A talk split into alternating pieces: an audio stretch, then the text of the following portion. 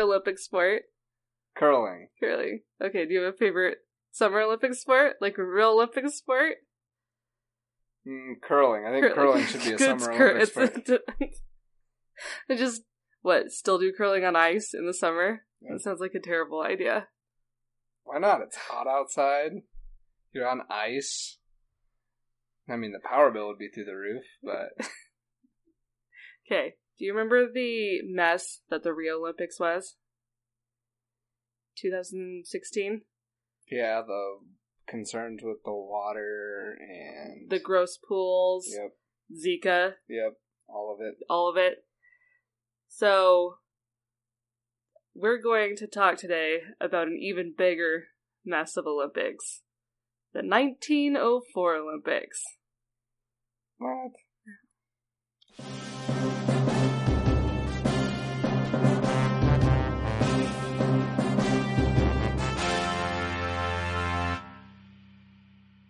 Welcome to America the Bazaar. I'm your host, Jordan Roush, and today I have a co host, my husband. Jeremy Roush. Um, I love telling Jeremy these stories um, that I prepared for the podcast while I'm getting ready, um, getting them ready for you guys.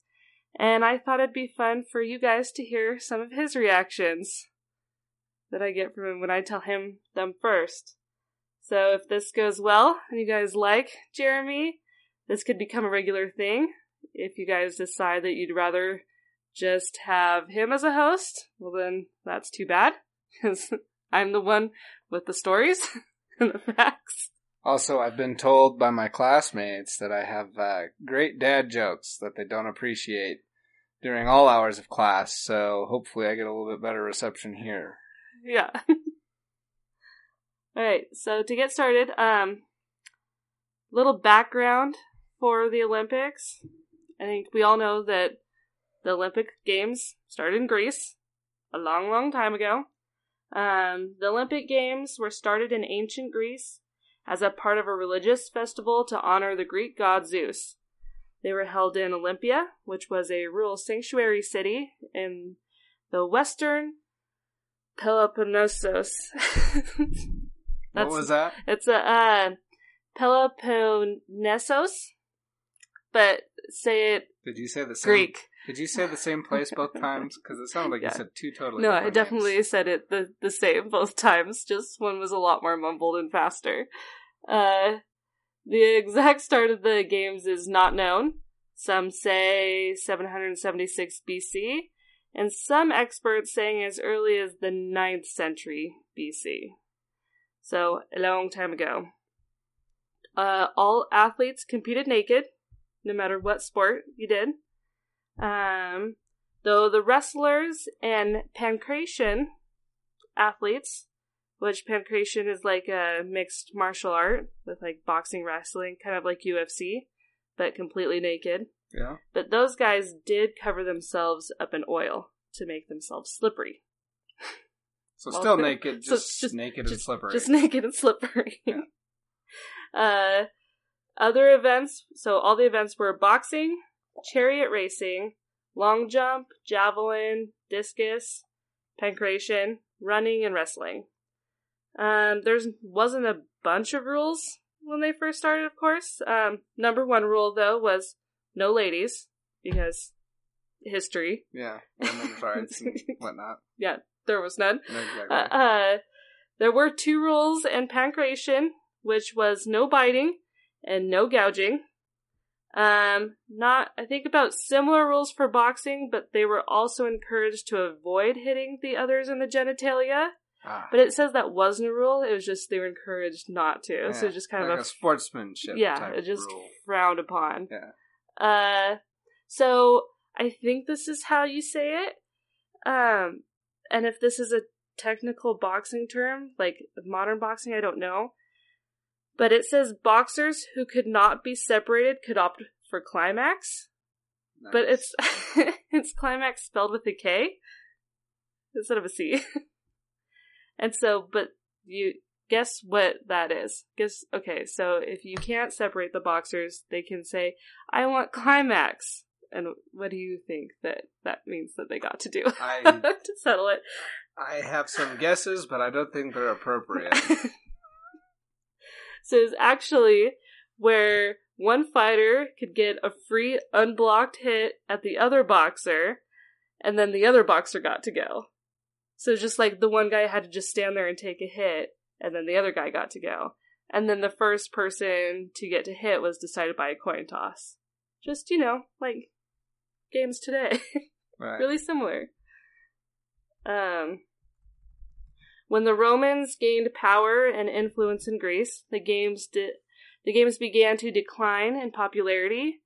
The last held ancient Olympic Games were held in 393 AD when the Emperor Theodosius I decreed that all pagan cults and practices be eliminated. So that's ancient games. The modern Olympic Games had their start in 1856 when a rich Greek Romanian philanthropist, Evangelos Zappas, wrote to King Otto of Greece and offered to fund a, fund a modern revival of the Olympic Games, and King Otto accepted, mainly because Zappas uh, also offered just to pay for it all. Uh, it's a free show. Yeah, yeah. You're gonna pay for everything. Yeah, sure. Uh, so the the first Olympic Games were held in Athens City Square, and athletes from Greece and the Ottoman Empire competed. Zappas then funded the restoration of the ancient Panathenaic Stadium for future Olympic Games. Now, around the same time, in the 1800s, other countries in Europe uh, started their own versions of the Olympic Games. The Wenlock Olympian Games were held in Shropshire, England, and was founded by a super English name guy, William Penny Brookes, in 1850. The events included football and cricket, because it's England, uh, on top of your, you know, other Olympic games like running and stuff like that. Um, but then they also had weird events that were mostly to get spectators to come, like old women's race, where they just got a bunch of old ladies to race against each other, and a blindfolded wheelbarrow race. Um, so William Penny Brookes invited a French aristocrat named Pierre de Coubertin, which I guarantee is not how you say it. Imagine that, but with a French accent. to Coubertin to the 1890 Wenlock Olympian Games, and Pierre was inspired to create the International Olympic Committee. So, the first meeting of the Olympic Congress of the International Olympic Committee was held in June 1894, where it was decided that the Games would be held every four years and the host city would rotate between different participating countries each time. The delegates from 34 countries voted to have the first Games in Athens, Greece in 1896 to pay homage to the original Olympic Games. Pierre was then able to host the second Olympic Games in 1900 in his home country of France. So, after the 1900 Games, countries would then start to bid to host the Olympics just like they do now. So basically, it's kind of a country that bids, but it's cities too. So several cities of the same country can bid and be like, we can afford to have the Olympics. Like, we have enough people to build all this stuff. We can host people. So for the 1904 games, Chicago, Illinois, won the bid to host them because mainly because Chicago was the only city to put in a bid. to host, so they just automatically won. Shortly after it was announced that Chicago would host, though, the International Olympic Committee started to receive pushback from another city, St. Louis. St. Louis was planning on hosting the World Fair in 1904 as well and thought that if the Olympics should be held anywhere in 1904, they should be held in the same city as the World Fair. Um, St. Louis threatened to host their own athletic competitions if the Olympic Committee didn't change the Olympics from Chicago to St. Louis. So Pierre reluctantly agreed to switch cities for the 1904 games. However, he refused to attend. Later on, Pierre would say that he had a sort of presentiment that the Olympiad would match the mediocrity of the town. Basically, just that the competitors would, would be terrible, like St. Louis. yeah. And please note, I'm a fan of St. Louis. Been there many times to, support the Cardinals. But I understand. And especially like I feel like in 1904 where you know it was in Athens and Paris and then you're like St. Louis, okay, that, Whoa, whoa, whoa, whoa. that nobody like international knows. Wait a minute. The gateway to the West? Okay, I feel like nobody but Americans cared though. Touche. Yeah, and so Pierre wasn't the only person to stick his nose up at St. Louis. Travel to St. Louis for anyone outside of the United States would be very slow and expensive because you have to get across the Atlantic Ocean and then you have to get into the middle of the United States afterwards. So many countries just didn't send Well- athletes. Canadians. Well, let, I'm get, I'm getting to that. I'm getting to that. Um, so out of the 34 countries that had delegates, only 12 countries sent athletes, and of the 650 athletes that competed at the games, only 100 were not from the United States. So 600 athletes. There were 650 athletes, and And, uh, 550 of them were Americans. Talk about just Stacking the deck. Right?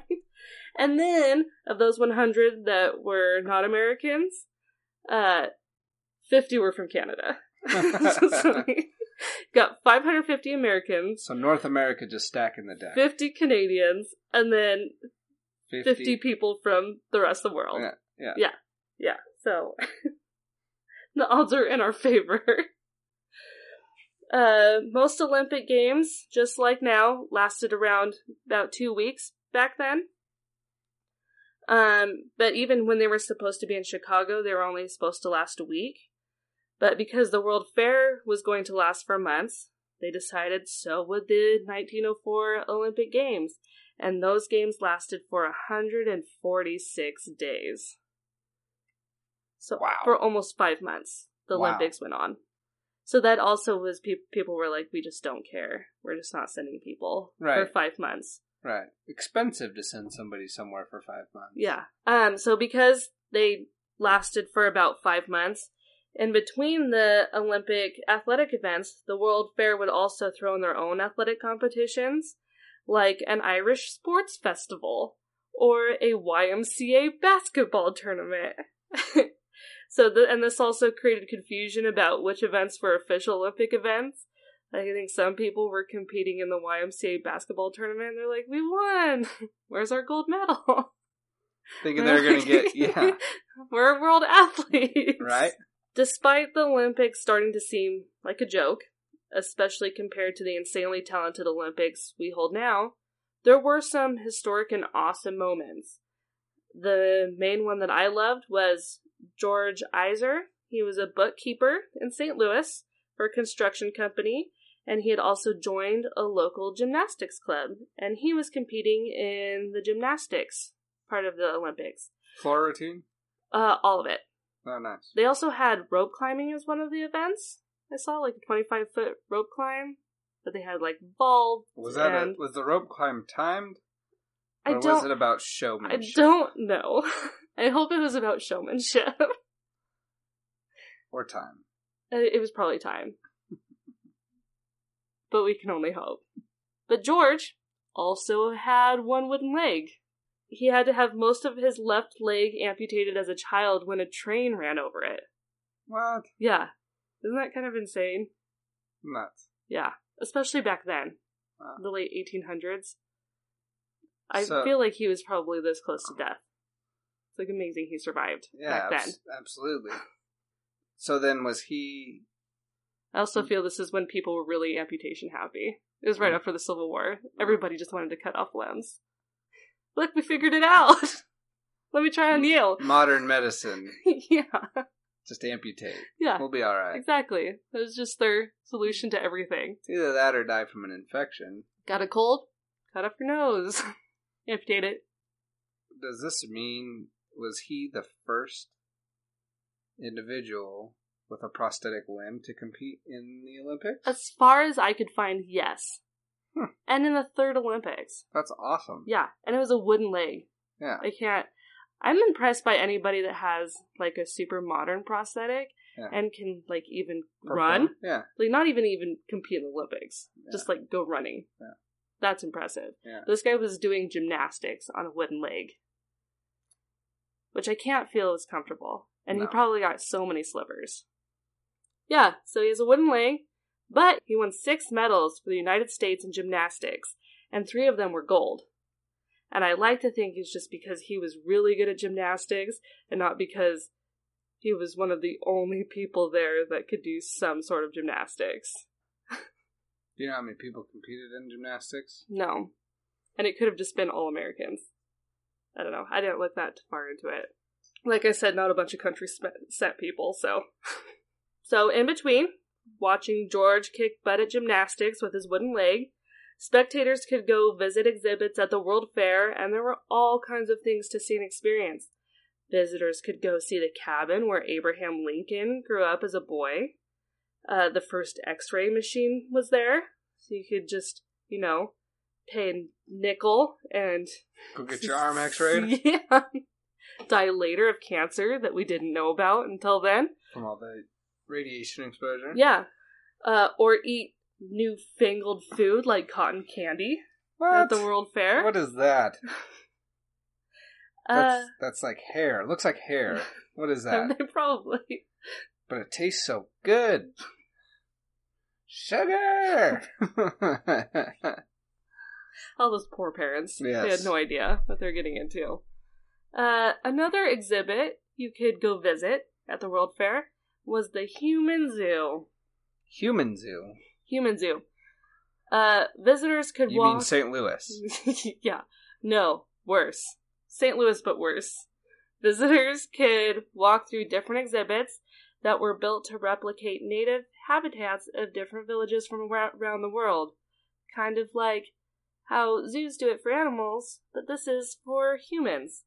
It was called the Philippine Village, named after America's newly acquired territory, and spread out over 47 acres.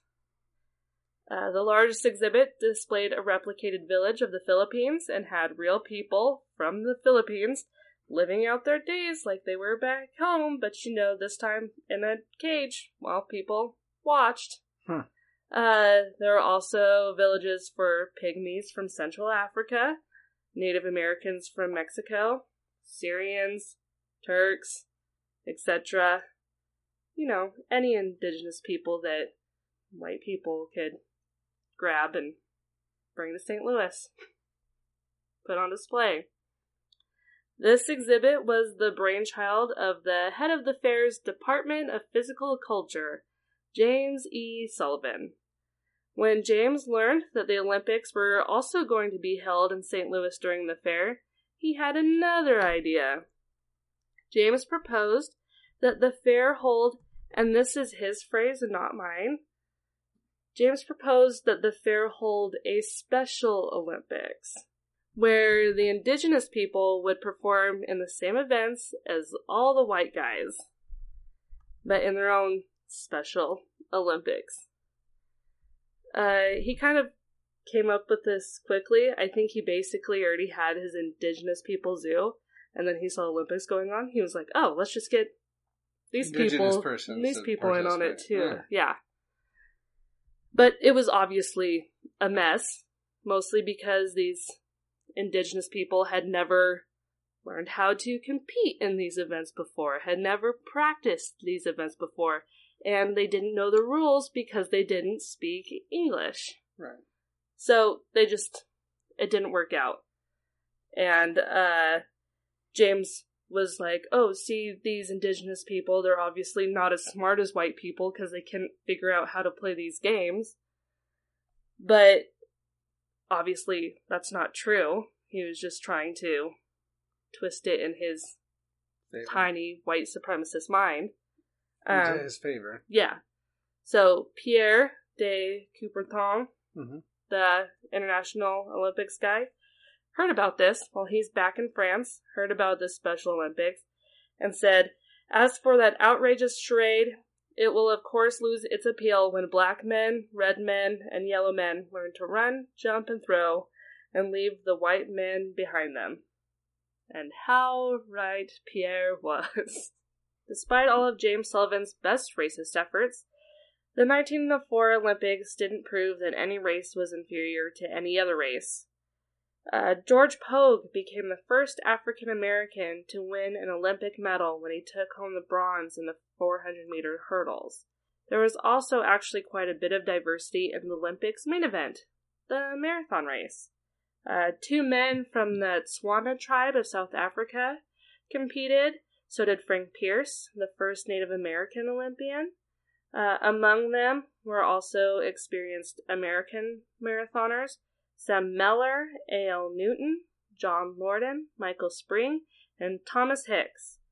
Uh, the rest of the racers had never run a marathon before, but they decided to give it the old Olympic try. They thought it sounded like fun, including 10 Greeks and one five foot tall Cuban named Felix Carbajal.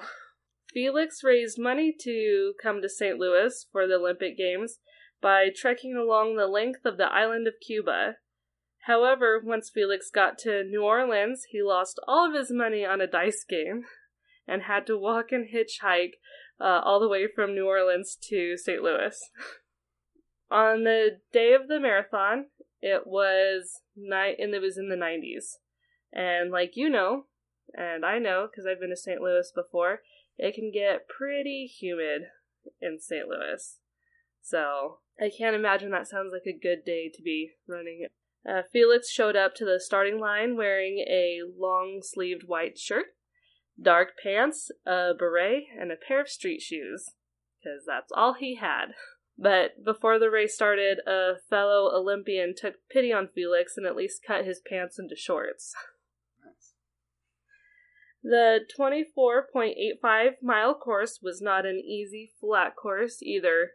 One official called it the most difficult a human being was ever asked to run over. Most of it consisted of roads that were I- that were inches deep in dust. There were seven hills along the course, varying from 100 feet to 300 feet in elevation changes. Uh, oh, yeah, and they didn't shut down any roads that the racers had to cross. Ah, So- obstacles. obstacles. So yeah. So while also competing with each other, they would also have to dodge traffic, railroad trains, trolley cars, and large groups of people just trying to make their way in and out of the World Fair.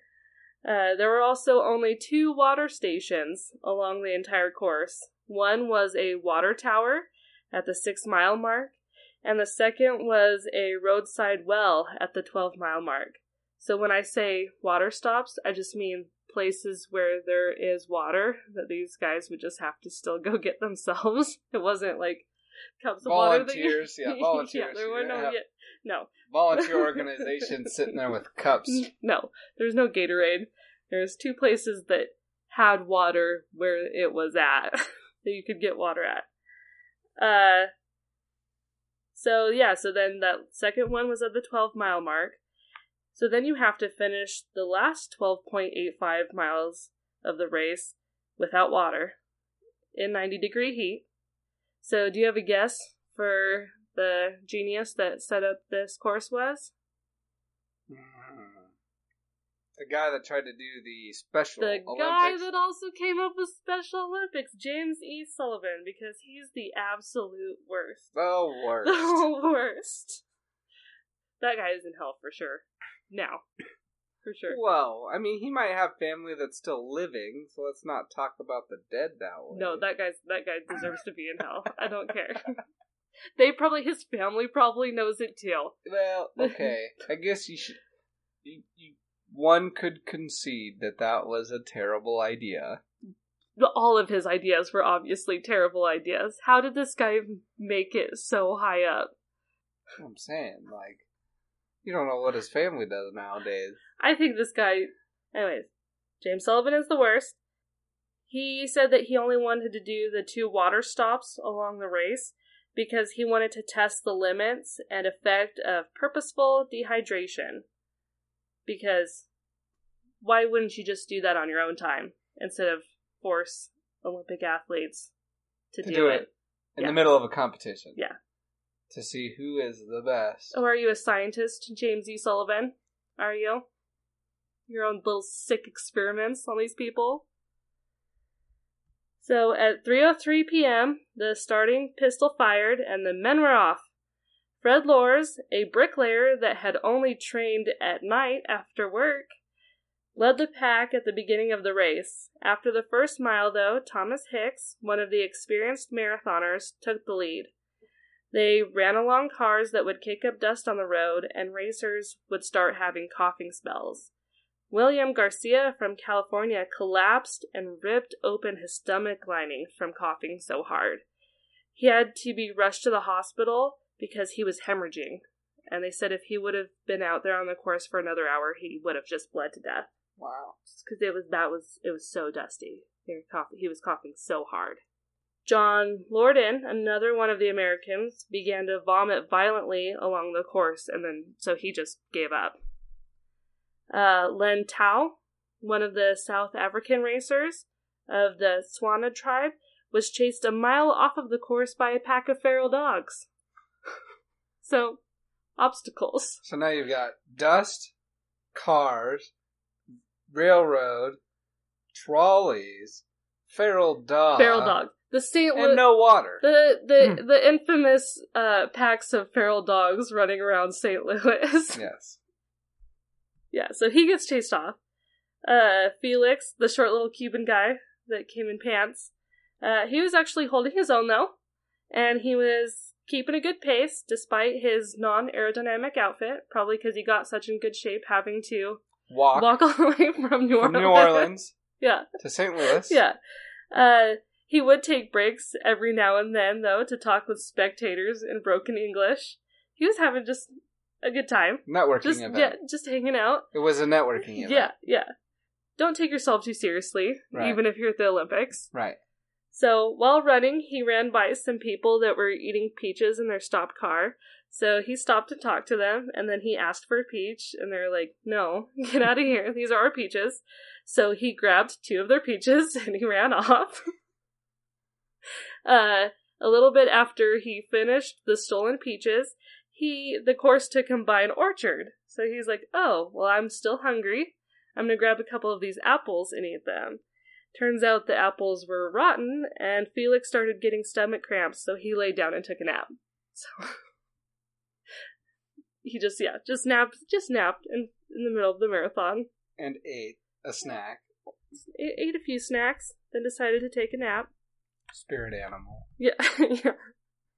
Sam Mellor was now in the lead, but then he started to have cramps too. He slowed down and tried to walk them off, but after they didn't go away, he just stopped completely. He was just like, "No, I'm, I'm, I'm done." Frank Lorz, the guy that only ran at night to train, uh, he also got cramps at mile nine, and it's probably because it's so hot out and there's no water. Well, they had They- water at what mile six and mile twelve, Yeah, so probably poorly conditioned as well. I mean, so Frank Lorz gets cramps at ma- mile nine. It's been three miles since he's had water. But yeah. So he's like, okay, I don't feel good. I'm getting cramps. He waves down a car and he jumps in. And so then he just waves at spectators in the other races. Okay, bye. I'm, I'm over it. Uh, so the American favorite, Thomas Hicks, he got to mile 10 and he started to beg the men that were there for a drink of water, but they refused because James E. Sullivan told them not to give them water, except for those two spots. Instead of a glass of water, though, they did sponge his mouth with warm distilled water. So, Wait, warm That- distilled water. yeah, What's the difference? between what? Water and warm So I guess, I mean, I guess it just wasn't out of a puddle on the side of the road. It was Like wasn't. like it was it wasn't out of it was distilled. So they gave him water. Yes.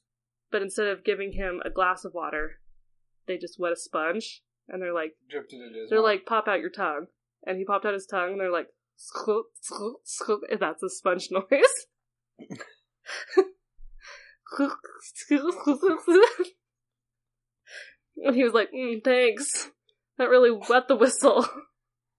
Literally. Literally. That was about it. That was it. That's all he got.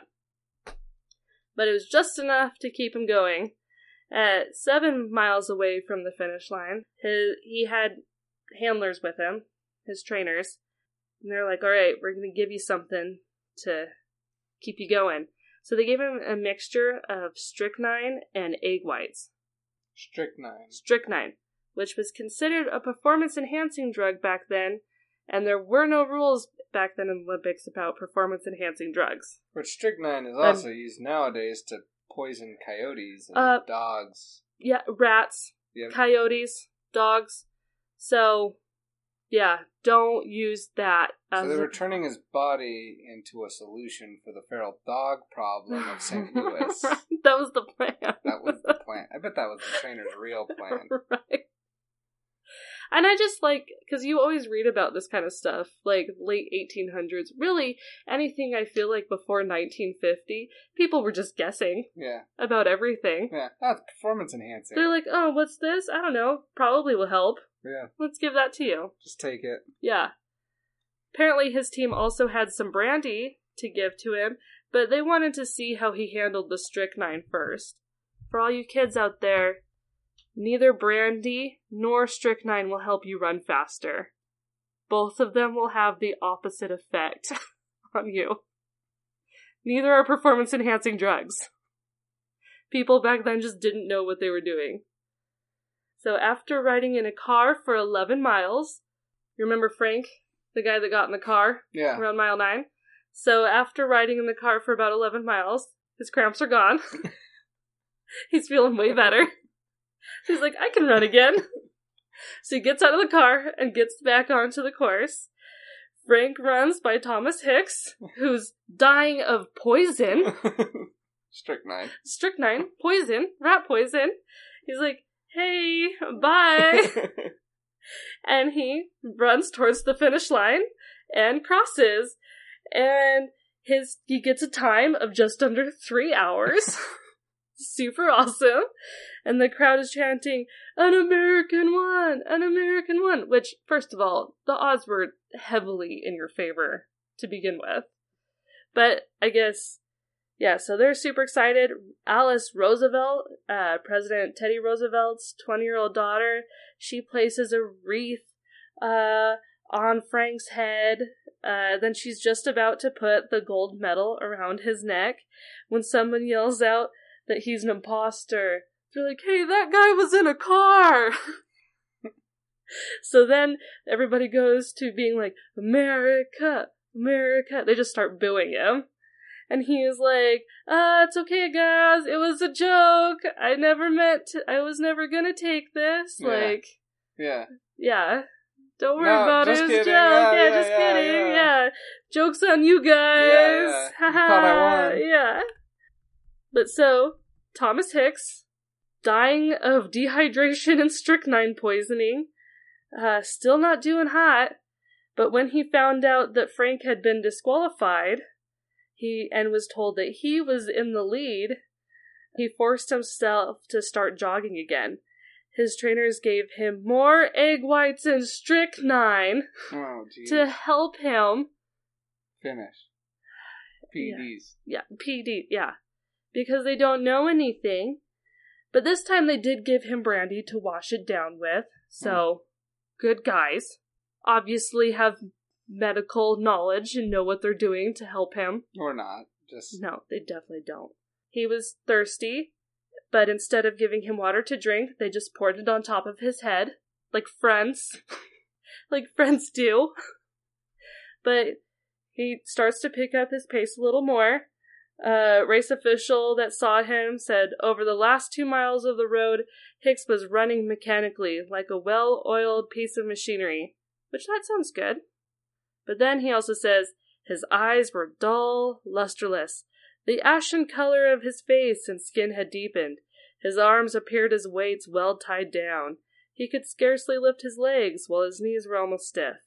So I'm confused by this guy's statement because he says he's running like a well oiled machine, and then he describes somebody that sounds like a not well oiled machine. The exact opposite of well oiled Yeah. machine. So maybe this guy doesn't know what a well oiled machine is because it's 1904. Hmm. Maybe he's never seen one and he's just guessing what they look like.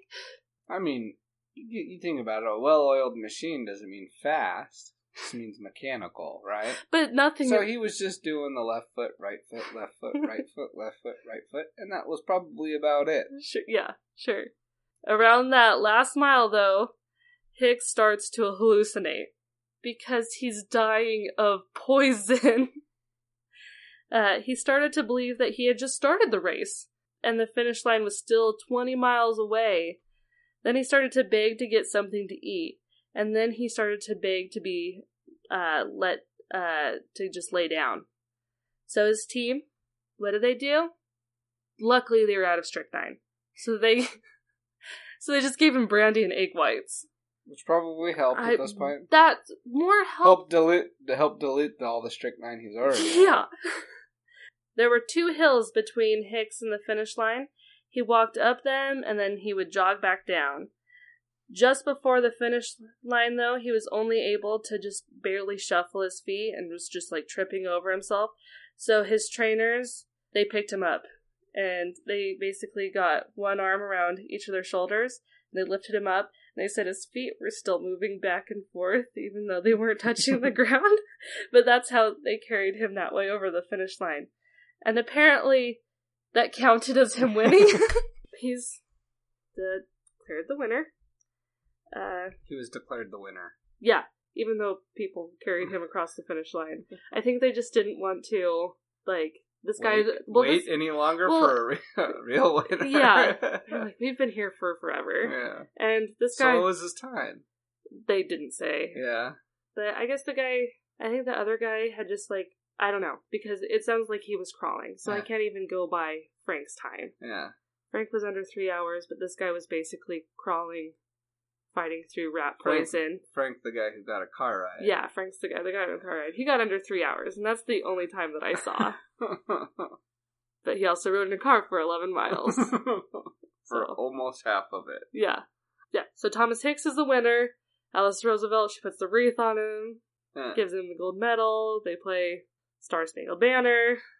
Everybody starts chanting America again. Uh, I don't really know about who else finished because I think people just mainly cared about Frank and Thomas. Uh, and then I think the Cuban guy, Yeah. I think he just napped and he never finished. But the both the South African guys, Mm-hmm. they did finish.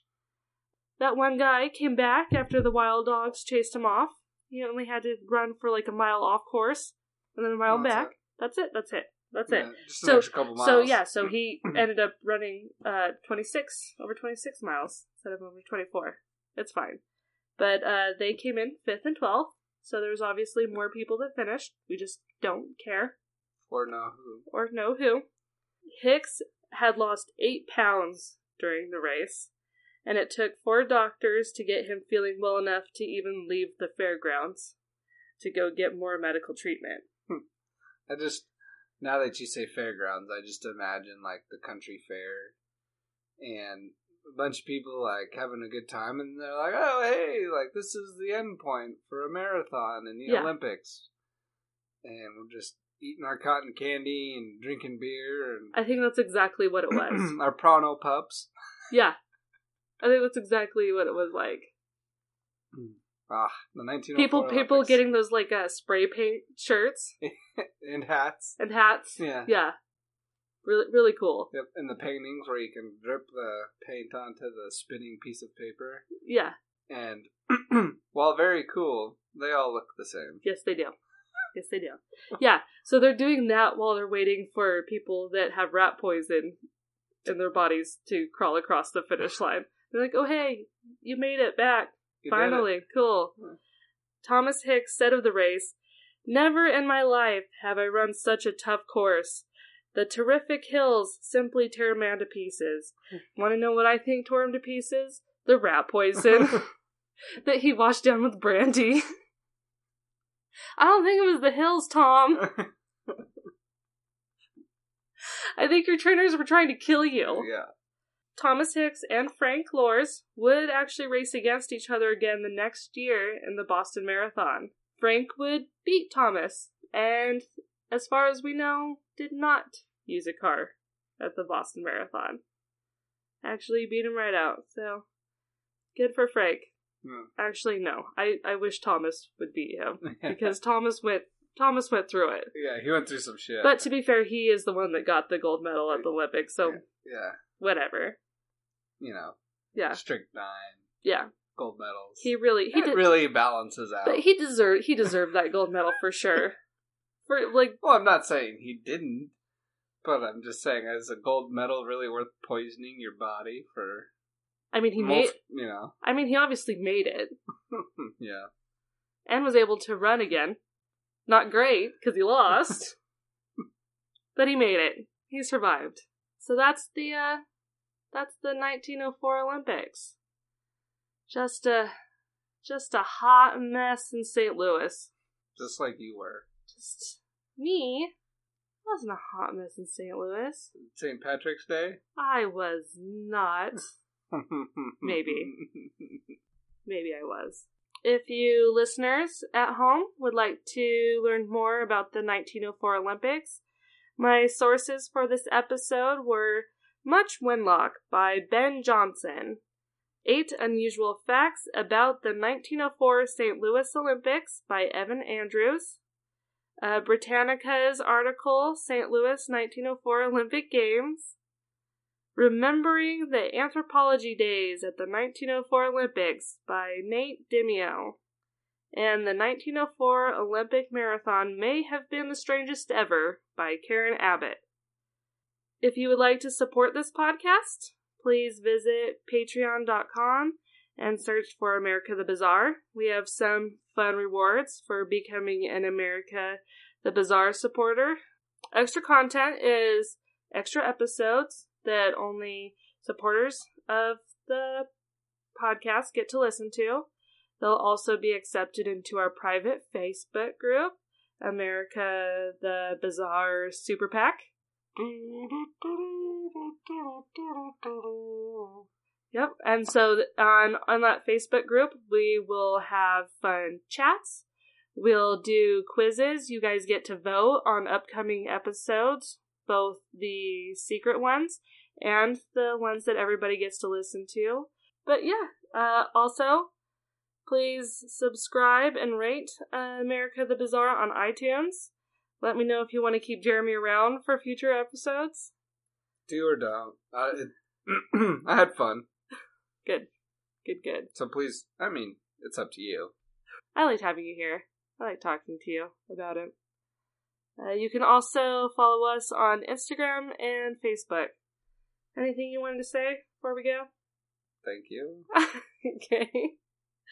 Uh, until next time, stay weird, America.